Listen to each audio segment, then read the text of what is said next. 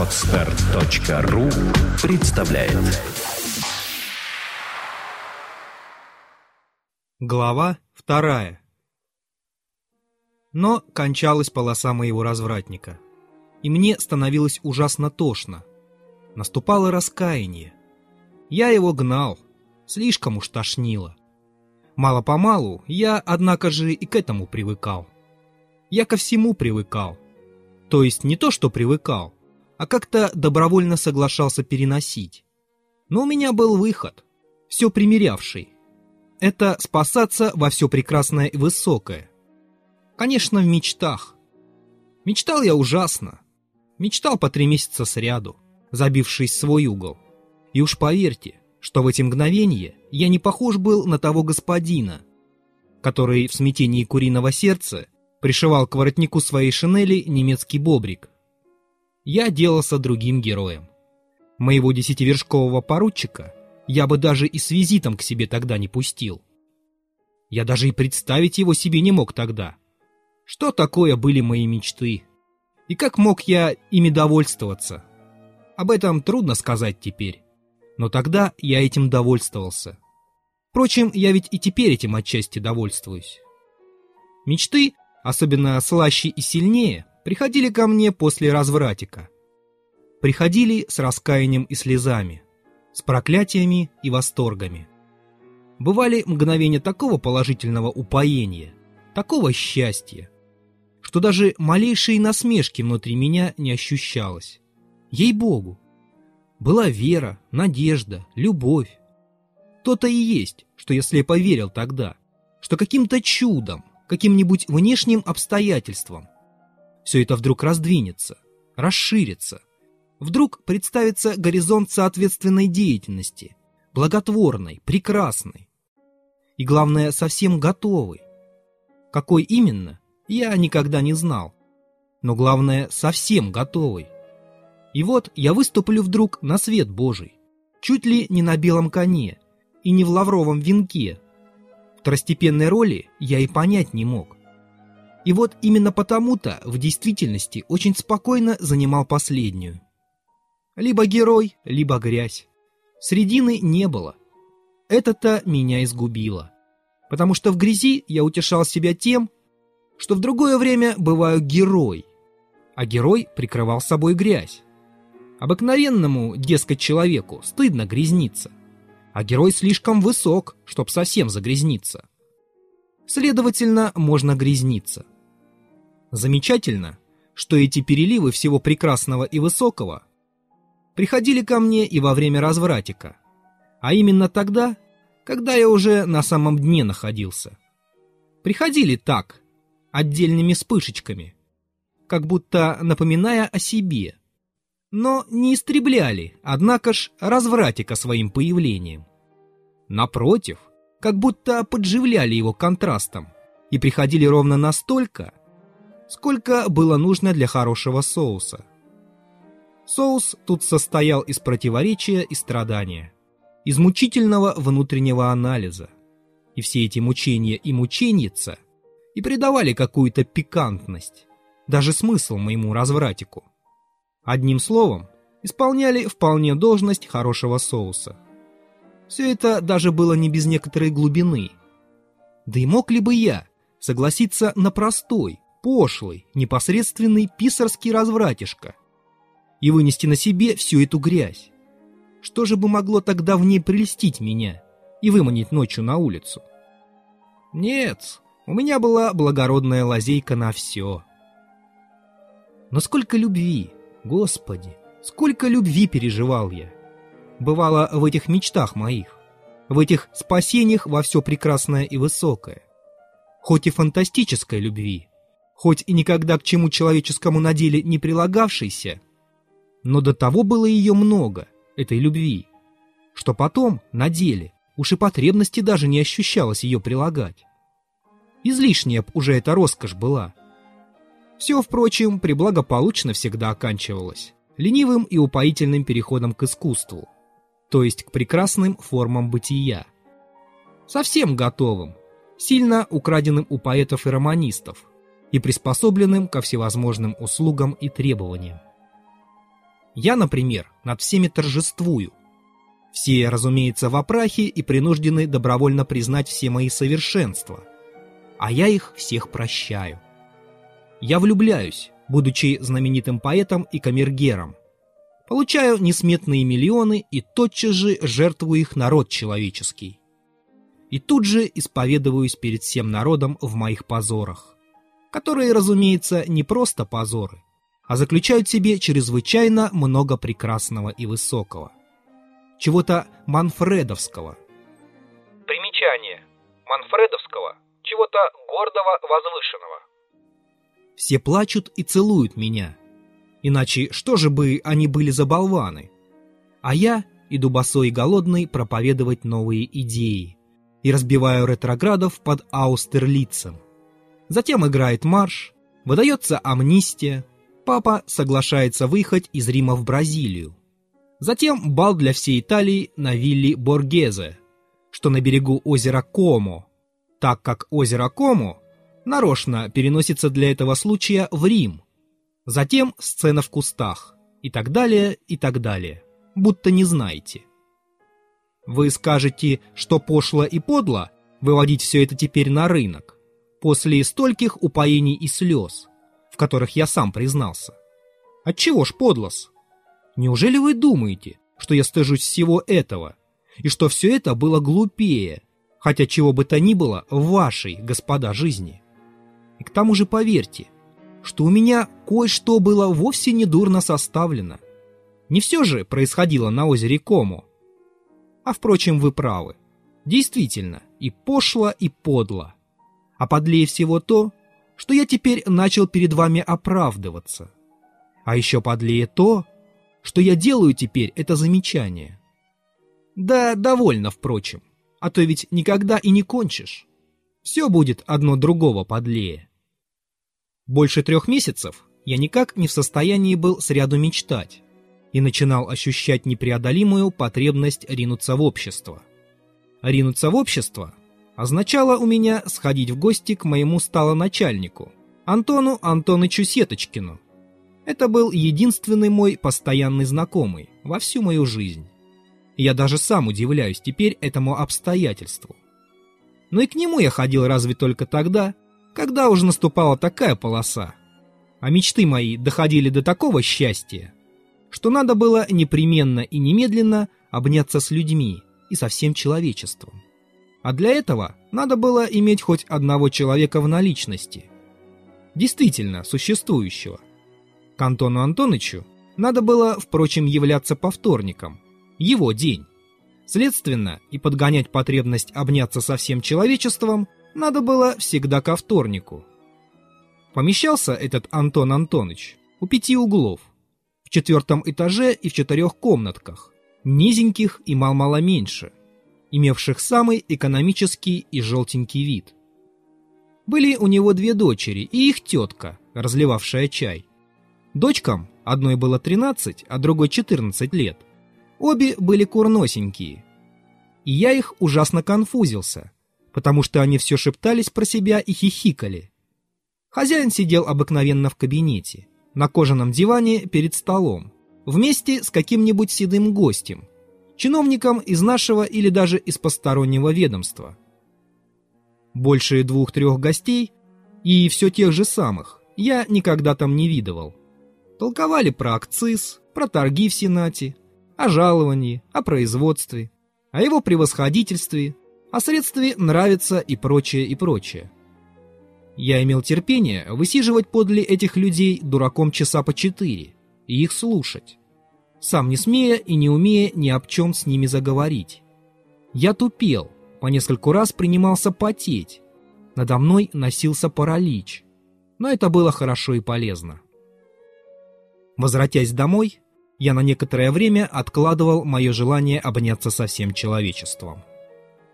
Был, впрочем, у меня и еще как будто один знакомый. Симонов, бывший мой школьный товарищ.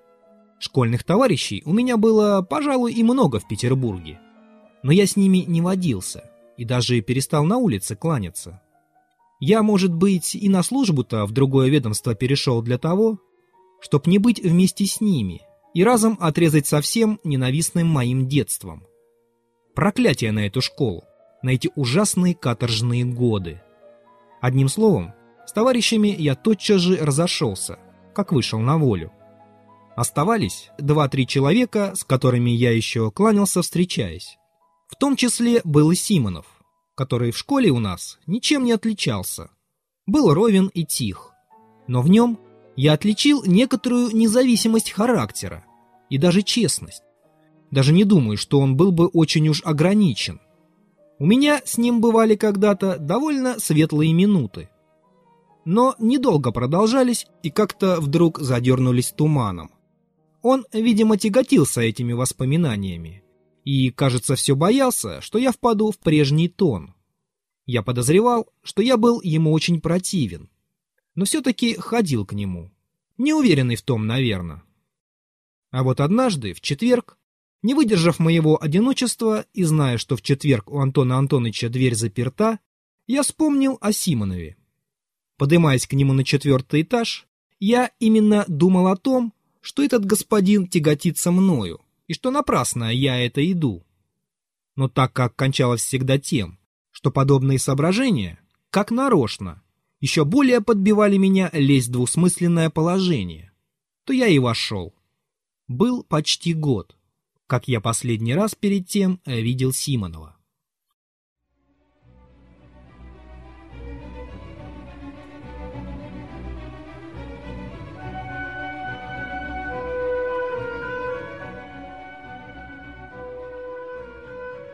Глава третья. Я застал у него еще двух моих школьных товарищей. Они толковали, по-видимому, об одном важном деле. На приход мой ни один из них не обратил почти никакого внимания, что было даже странно, потому что я не виделся с ними уже годы. Очевидно, меня считали чем-то вроде самой обыкновенной мухи. Так не третировали меня даже в школе хотя все меня там ненавидели. Я, конечно, понимал, что они должны были презирать меня теперь за неуспех моей служебной карьеры и за то, что я уже очень опустился, ходил в дурном платье и прочее, что в их глазах составляло вывеску моей неспособности и мелкого значения. Но я все-таки не ожидал до такой степени презрения. Симонов даже удивился моему приходу, он и прежде всегда как будто удивлялся моему приходу. Все это меня озадачило. Я сел в некоторой тоске и начал слушать, о чем они толковали. Шла речь серьезная и даже горячая, о прощальном обеде, который хотели устроить эти господа завтра же, сообща, отъезжавшему далеко в губернию их товарищу Зверкову, служившему офицером. Мосье Зверков был все время и моим школьным товарищем. Я особенно стал его ненавидеть с высших классов. В низших классах он был только хорошенький резвый мальчик, которого все любили. Я, впрочем, ненавидел его и в низших классах, и именно за то, что он был хорошенький и резвый мальчик. Учился он всегда постоянно плохо, и чем дальше, тем хуже. Однако же вышел из школы удачно, потому что имел покровительство. В последний год его в нашей школе ему досталось наследство – 200 душ. А так как у нас все почти были бедные, то он даже перед нами стал фанфаронить. Это был пошляк высшей степени. Но, однако ж, добрый малый, даже и тогда, когда фанфаронил. У нас же, несмотря на наружные, фантастические и фразерские формы чести и гонора, все, кроме очень немногих, даже увивались перед Зверковым, чем более он фанфаронил. И не из выгоды какой-нибудь увивались, а так, из-за того, что он фаворизированный дарами природы человек. При том же, как-то принято было у нас считать Зверкова специалистом по части ловкости и хороших манер. Последнее меня особенно бесило. Я ненавидел резкий, не сомневающийся в себе звук его голоса, обожание собственных своих острот, которые у него выходили ужасно глупы, хотя он был и смел на язык. Я ненавидел его красивое, но глупенькое лицо, на которое я бы, впрочем, променял с охотою свое умное и развязно офицерские приемы сороковых годов. Я ненавидел то, что он рассказывал о своих будущих успехах с женщинами. Он не решался начинать с женщинами, не имея еще офицерских эполет, и ждал их с нетерпением. И о том, как он поминутно будет выходить на дуэли. Помню, как я, всегда молчаливый, вдруг сцепился с Зверковым. Когда он, толкуя раз свободное время с товарищами о будущей клубничке и разыгравшись, наконец, как молодой щенок на солнце, вдруг объявил, что ни одной деревенской девы в своей деревне не оставит без внимания, что это право владельца, а мужиков, если осмелятся протестовать, всех пересечет и всем им, бородатым канальям, вдвое наложит оброку. Наши хамы аплодировали. Я же сцепился, и вовсе не из жалости к девам и их отцам, а просто за то, что такой козявки так аплодировали. Я тогда одолел, но Зверков, хоть и глуп был, но был весел и дерзок, а потому отсмеялся, и даже так, что я, по правде, не совсем и одолел. Смех остался на его стороне. Он потом еще несколько раз одолевал меня, но без злобы, а как-то так, шутя, мимоходом, смеясь. Я злобно и презрительно не отвечал ему. По выпуске он было сделал ко мне шаг. Я не очень противился, потому что мне это польстило. Но мы скоро и естественно разошлись. Потом я слыхал об его казарменно-поручичьих успехах, о том, как он кутит. Потом пошли другие слухи, о том, как он успевает по службе. На улице он мне уже не кланялся, и я подозревал, что он боится компрометировать себя, раскланиваясь такой незначительной, как я, личностью. Видел я его тоже один раз в театре, в третьем ярусе, уже в аксельбантах. Он увивался и изгибался перед дочками одного древнего генерала. Года в три он очень опустился, хотя был по-прежнему довольно красив и ловок. Как-то отек, стал жиреть, Видно было, что к 30 годам он совершенно обрюзгнет. Вот этому-то, уезжавшему наконец Зверкову, и хотели дать обед наши товарищи. Они постоянно, все три года водились с ним, хотя сами, внутренно, не считали себя с ним на равной ноге. Я уверен в этом. Из двух гостей Симонова один был Ферфичкин из русских немцев, маленький ростом, с обезьяним лицом, всех пересмеивающий глупец, злейший враг мой еще в низших классах. Подлый, дерзкий фанфаронишка, игравший в самую щекотливую амбициозность, хотя, разумеется, трусишка в душе. Он был из тех почитателей Зверкова, которые заигрывали с ним из видов и часто занимали у него деньги. Другой гость Симонова, Трудолюбов, была личность незамечательная, военный парень, высокого роста с холодной физиономией, довольно честный, но преклоняющийся перед всяким успехом и способный рассуждать только об одном производстве. Зверкову он доводился каким-то дальним родственником. И это, глупо сказать, придавало ему между нами некоторое значение. Меня он постоянно считал ни во что. Обращался же хоть не совсем вежливо, но сносно. «Что ж, коль по семи рублей, — заговорил Трудолюбов, — нас трое, двадцать один рубь. Можно хорошо пообедать. Зверков, конечно, не платит». «Уж разумеется, коль мы же его приглашаем», — решил Симонов. «Неужели же вы думаете, — заносчиво и с пылкостью вязался Ферфичкин, точно нахал лакей, хвастающий звездами своего генерала Барина, Неужели вы думаете, что Зверков нас пустит одних платить? Из деликатности примет, но зато от себя полдюжины выставит. «Ну, куда нам полдюжины?» — заметил Трудолюбов, обратив внимание только на полдюжину. «Так, трое, Зверковым четверо, двадцать один рубль в отеле «Париж», завтра в пять часов», окончательно заключил Симонов, которого выбрали распорядителем. «Как же двадцать один?» — сказал я в некотором волнении, даже, по-видимому, обидевшись. «Если считать со мной, так будет не двадцать один, а двадцать восемь рублей». Мне показалось, что вдруг и так неожиданно предложить себя будет даже очень красиво, и они все будут разом побеждены и посмотрят на меня с уважением. «Разве вы тоже хотите?» — с неудовольствием заметил Симонов как-то избегая глядеть на меня.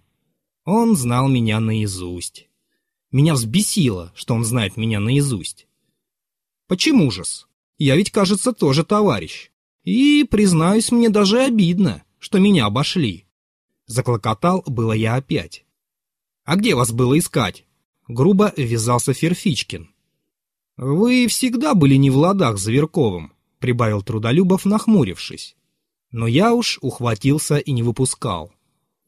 «Мне кажется, об этом никто не вправе судить», — возразил я с дрожью в голосе. «Точно и бог знает, что случилось.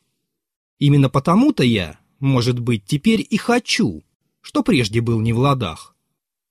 «Ну, кто вас поймет, возвышенности-то эти?» — усмехнулся Трудолюбов. «Вас запишут», — решил, обращаясь ко мне Симонов. Завтра в пять часов. В отеле «Париж». Не ошибетесь.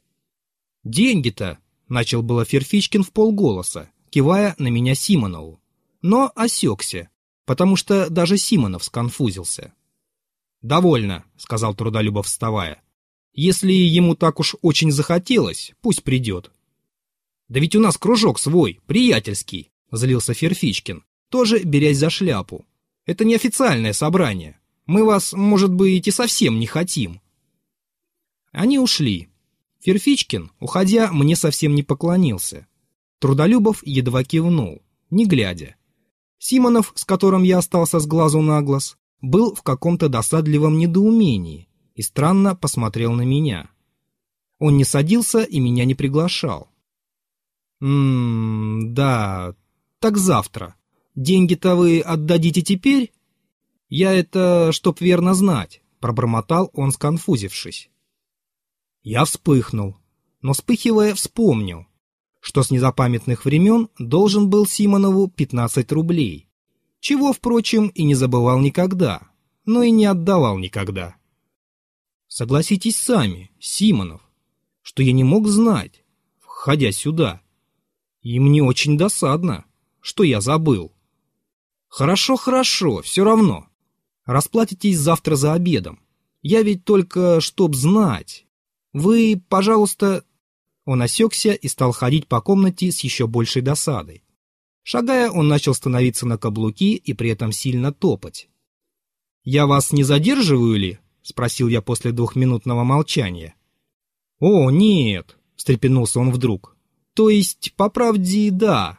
Видите ли, мне еще бы надо зайти, тут недалеко прибавил он каким-то извиняющимся голосом и отчасти стыдясь. «Ах, боже мой, что же вы не скажете?» — вскрикнул я, схватив фуражку с удивленно, впрочем, развязанным видом, бог знает откуда налетевшим. «Это ведь недалеко, тут два шага», — повторял Симонов, провожая меня до передней с суетливым видом, который ему вовсе не шел. «Так завтра в пять часов ровно, — крикнул он мне на лестницу. Очень уж он был доволен, что я ухожу. Я же был в бешенстве. Ведь дернуло же, дернуло же выскочить, — скрежетал я зубами, шагая по улице. И этому подлецу, поросенку Зверкову.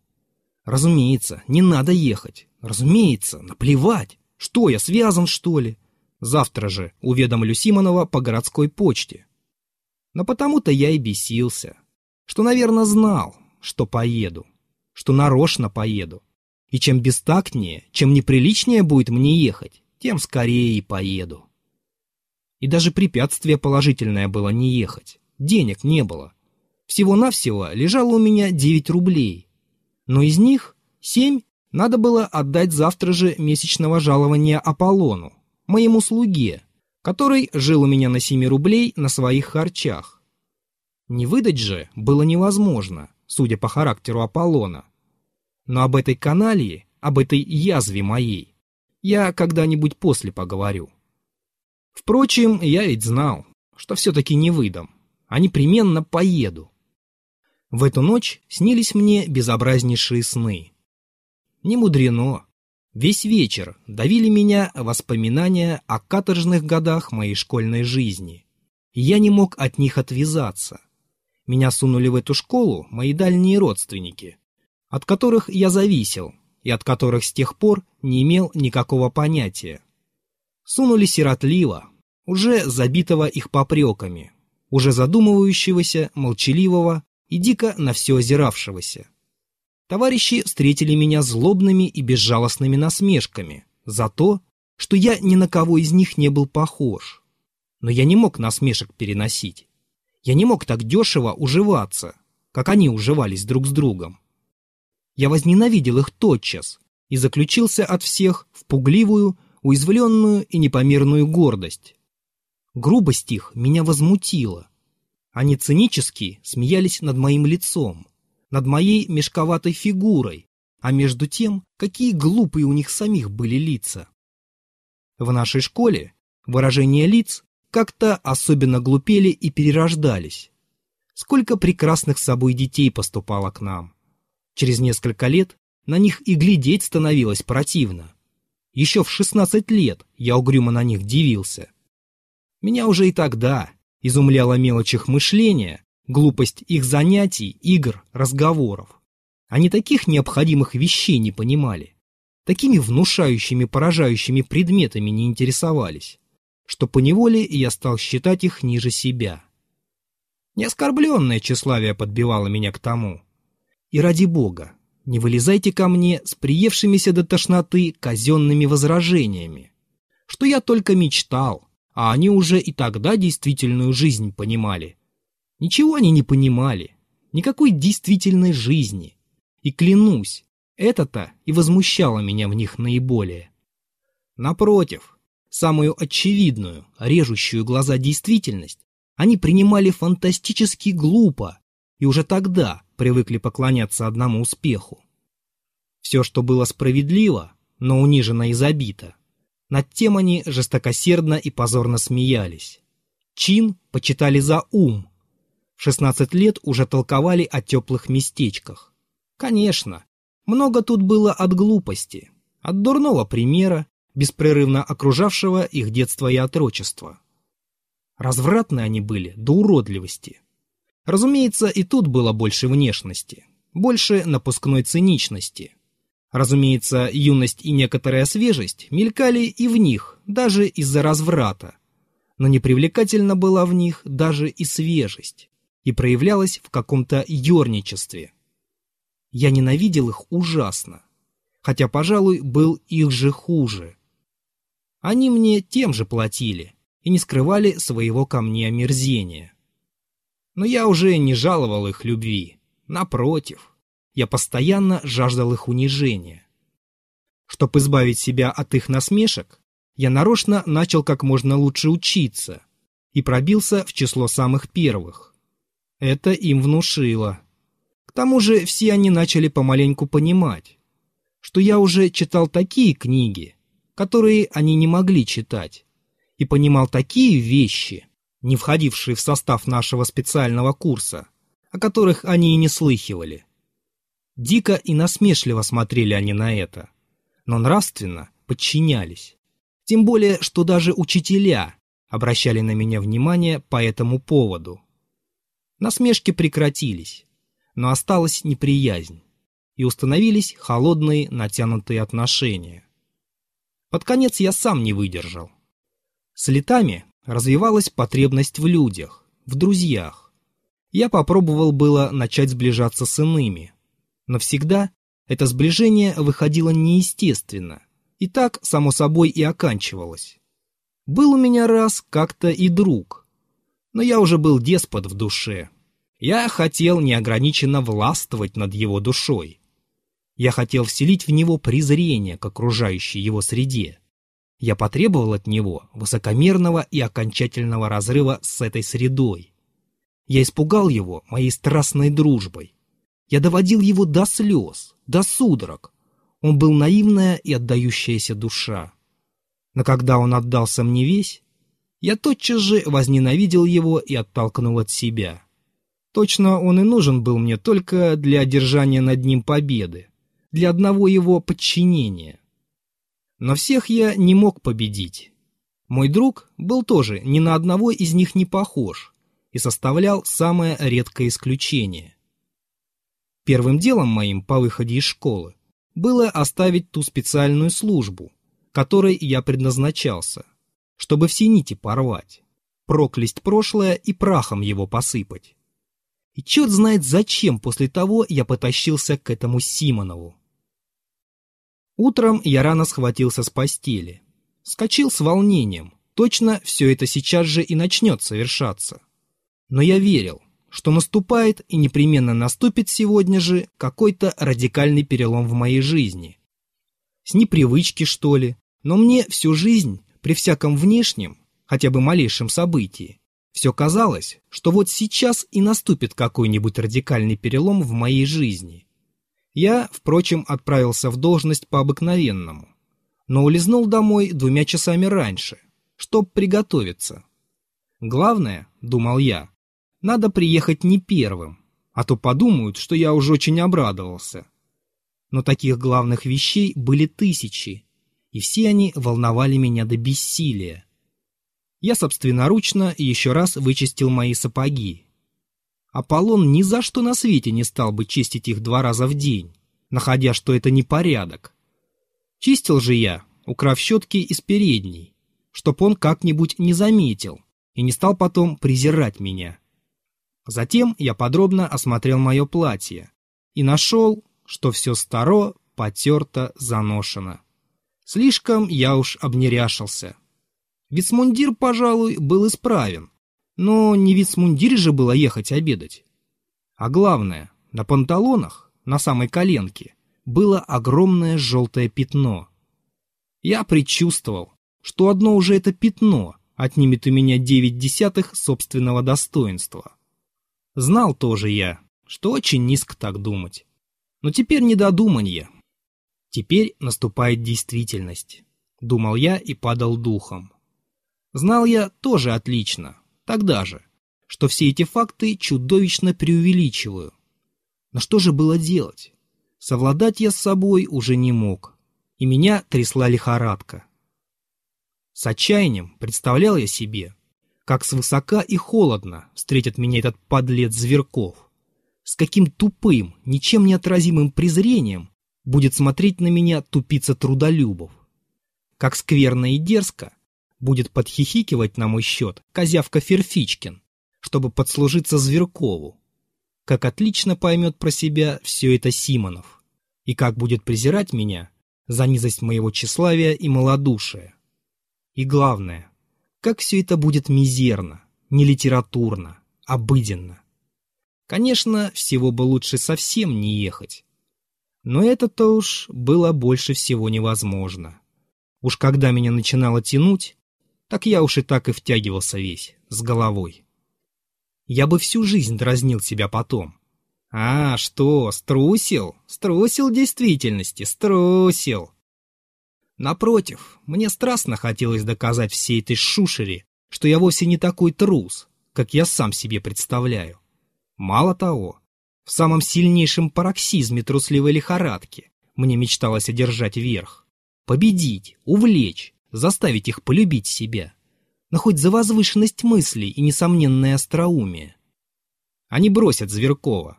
Он будет сидеть в стороне, молчать и стыдиться. А я раздавлю Зверкова. Потом, пожалуй, помирюсь с ним и выпью на «ты». Но что всего более злее и обиднее для меня, это что я тогда же знал, знал вполне и наверно, что ничего мне этого в сущности не надо, что в сущности я вовсе не желаю их раздавливать, покорять, привлекать, и что за весь-то результат, если б только я и достиг его, я сам, первый, гроша бы не дал. О, как я молил Бога, чтоб уж прошел поскорее этот день. В невыразимой тоске я подходил к окну, отворял форточку и вглядывался в мутную мглу густо падающего мокрого снега. Наконец, на моих дрянных стенных часишках прошипело пять. Я схватил шапку и, стараясь не взглянуть на Аполлона, который еще с утра все ждал от меня выдачи жалования, но по гордости своей не хотел заговорить первый, скользнул мимо него из дверей и на лихаче, которого нарочно нанял за последний полтинник, подкатил барином к отелю «Париж». Скачать другие выпуски подкаста вы можете на podster.ru